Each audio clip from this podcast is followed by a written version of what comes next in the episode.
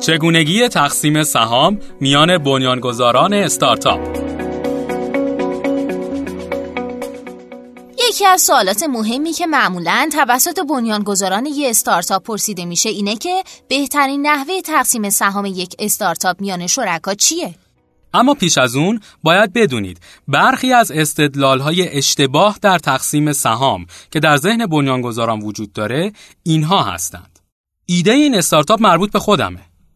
من چند ماه زودتر از شریکم کار رو برای این ایده شروع کردم. برخلاف من شریکم ماه هاست که حقوق هم دریافت می‌کنه.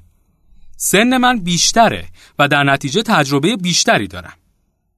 شریکم رو بعد از لانچ MVP وارد تیم کردم و اینکه تقسیم سهام بر پایه میزان فعالیت‌های صورت گرفته در مراحل اولیه صحیح نیست. چرا استدلال هایی که بیان کردم برای نحوه تقسیم سهام بین هم بنیانگذاران کافی نیست؟ دلیل اول مدت هفت تا ده سال زمان لازمه که یه شرکت با ارزش بالا ساخته بشه. اتفاقات افتاده تو چند ماه اول شکلگیری دلیل قانع کننده برای اختلاف شدید در میزان سهام اختصاصی یافته به بنیانگذاران نیست.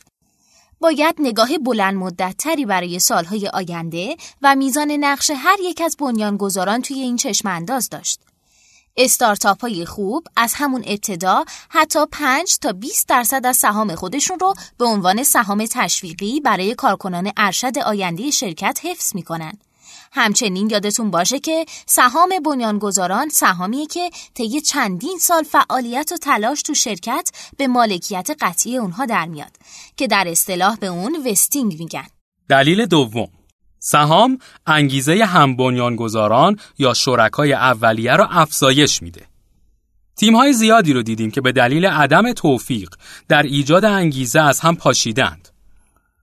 درسته که تنها عامل انگیزه سهام نیست ولی به طور طبیعی افراد برای چیزی که نسبت به اون احساس تعلق دارند تلاش بیشتری رو انجام میدن.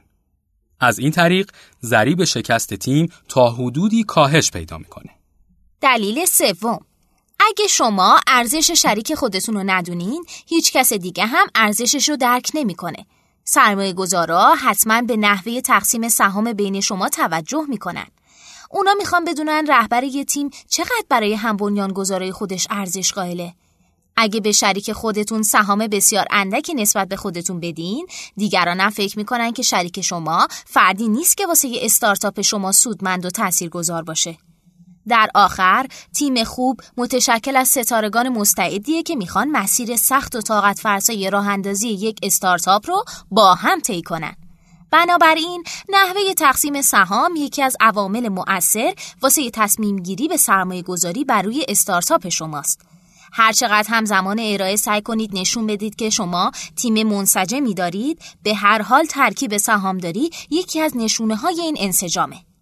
دلیل چهارم اینه که چیزی که در استارتاپ مهمه اجرا کردنه نه صرفا ایده تفاوت بسیار زیاد سهام بنیانگذاری که ایده ابتدایی استارتاپ رو داشته برتری نادرستی نسبت به دیگر بنیانگذارانه. شما قرار یک ایده رو که به احتمال خیلی زیاد تفاوت‌های نسبت به ایده ابتدایی خواهد داشت با تلاش فراوان اجرا کنید. یادتون باشه تیم شما قرار محصول رو ایجاد و اون رو به بازار عرضه بکنه تا بتونید یک شرکت موفق بسازید. پس بهترین راهکار برای تقسیم سهام بین هم بنیانگذاران چیه؟ تفاوت در میزان سهام هم بنیانگذاران طبیعیه ولی به شرطی که خیلی نابرابر نباشه. شرکای شما افرادی هستند که با شما وارد میدان جنگ میشن. کسانی که در مقایسه با خونوادتون حتی زمان بیشتری رو با اونها میگذرونین. این تیم اولیه شماست که قرار مهمترین تصمیم ها رو برای آینده شرکت موفق بگیره و نهایتا اونها هستند که موفقیت ها رو با شما جشن می‌گیرن. تیم موفق متشکل از ستارگان حرفه‌ای سهام رو به شکل متوازن بین شرکا تقسیم می‌کنه و سهامی رو نیز از ابتدا برای آینده و کارکنان کلیدی شرکت کنار می‌گذاره. تا حالا به این موضوع فکر کردی که تجربه با دیگران به اشتراک بذاری؟ با استفاده از شنوتو صدای شما در سراسر دنیا شنیده میشه پس منتظر چی هستی؟ تجربه با دیگران به اشتراک بذار